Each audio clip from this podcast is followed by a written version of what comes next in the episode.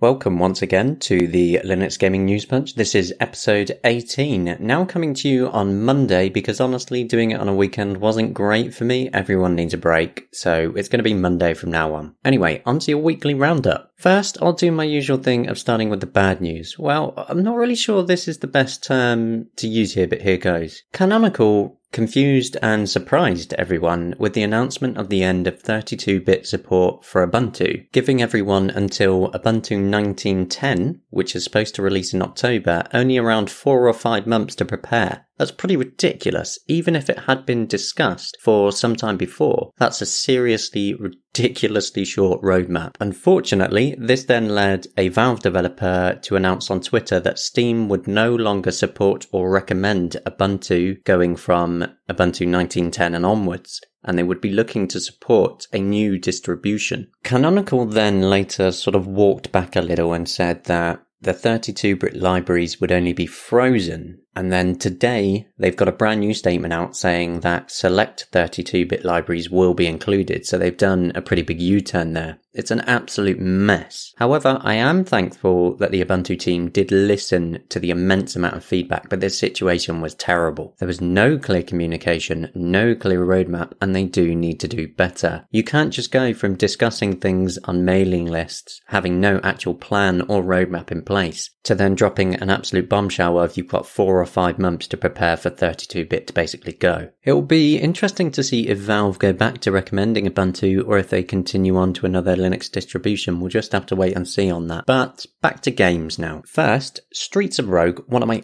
absolute favourite indie games, is finally leaving early access on July 12th. This is almost a masterpiece, honestly. It's completely ridiculous in so many ways. It's an action roguelite that pulls in inspiration from The Binding of Isaac, Nuclear Throne, and Deus Ex, and it manages to be very unique. Instead of running through dungeons, you have a big active city, multiple classes to pick, all with different abilities, and the chaos that can happen as you travel through is amazing. And a lot of that is thanks to the AI, which in a lot of ways is actually quite smart and also pretty hilarious. If you've not played Streets of Rogue, I urge you to go and take a look. Recently, we also had Valve officially release the open beta of their new strategy game, Dota Underlords. It's a standalone version of Dota 2's auto chess game mode and this one's interesting because Valve did try to pull in the developer of AutoChess to work with Valve, but they declined. And now AutoChess is going to be exclusive to the Epic Store. Obviously, that didn't stop Valve with Dota Underlords now out, and it's seeing a pretty great adoption from players and me. I love it. I've got tens of hours in it and it's now stuck into my regular rotation of games to play. Seems it's the same way for many others as well. It's already managed to hit over 200,000 people playing online at the same time. That's incredible. Is this Valve getting back into the action? We'll have to wait and see, but they're doing well with Dota Underlords so far. Here's one for those of you who like your strategy games as Daedalic Entertainment are working on a brand new one and it's called A Year of Rain. The awesome news for us is that it is coming to Linux. When I spoke to them originally, they didn't have a decision made on it, but they've said recently, yes, it is coming to Linux. What I like about A Year of Rain is that it won't be focusing on large scale messy battles. Instead, it will have a focus on powerful hero units. It sounds like it might be a lot of fun, but we've only seen screenshots of it so far, so we can't really make any kind of judgment on it.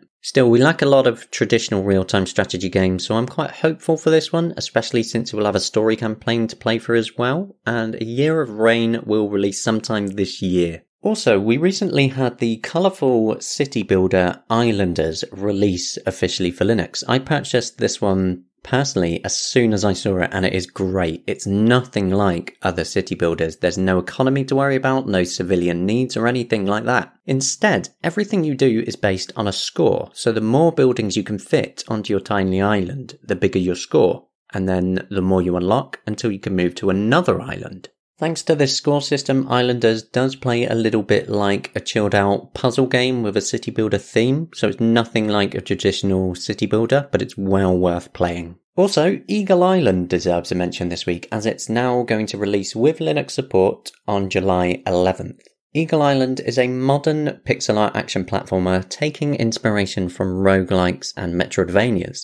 It does have a demo up you can already try, and I urge you to. It's absolutely fantastic. The combat style was pretty amusing as well, as you have a pet owl, which you launch at your enemies and power up through upgrades and items you find as you explore. The art is just wonderful as well. Pixel art doesn't have to be retro, and Eagle Island is another that shows how beautiful it can actually be. Finally, Epic Games CEO Tim Sweeney talked a little about Linux recently, Sweeney seems to think that wine could actually help break the cycle of gaming being mostly done on Windows. And he even went as far as to mention that Easy Anti Cheat, the team behind that, which Epic Games do now own, are continuing to work on Linux support. And he even mentioned about support for wine as well. So that's great because if that does actually materialize, having easy anti cheat supported in wine, so then Steam Play would make tons of games overnight just work. So hopefully they're not just empty words. We'll have to wait and see, just like everything else. That's all for this week though. Thanks to the Ubuntu news. It's been a bit of a whirlwind. I've struggled to keep up with it all, honestly. Anyway, thanks for listening. Come and say hi on gamingonlinux.com and check out our daily news. I will see you again on Monday next week. Bye bye for now.